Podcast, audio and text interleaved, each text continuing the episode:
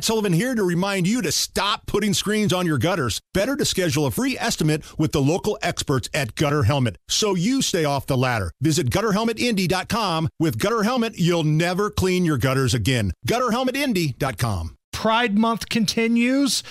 Over the weekend, Seattle had their Pride Parade, which featured grown men on camera showing their junk to little kids.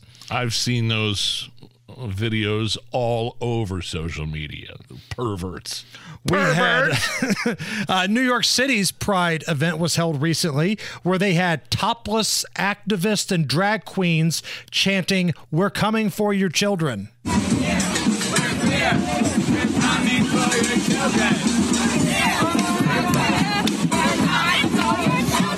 We're here.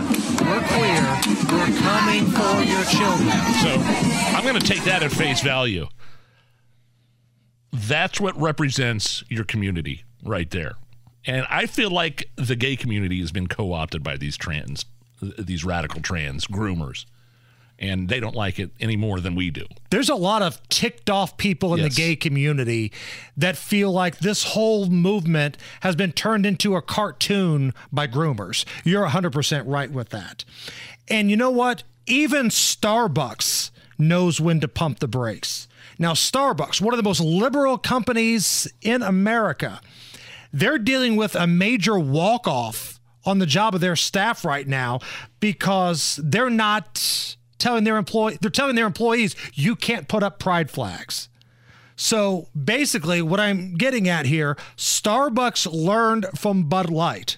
Starbucks saw what happened with Bud Light and thought, "Man, we we like politics, but we like making money a hell of a lot more. So, how about you guys just don't put the pride flag up in the stores?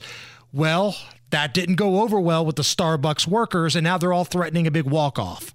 The same thing happened with the BLM, wearing BLM stuff at Starbucks. I believe I believe the same some somewhat similar sim- situation happened there a couple of years ago with that.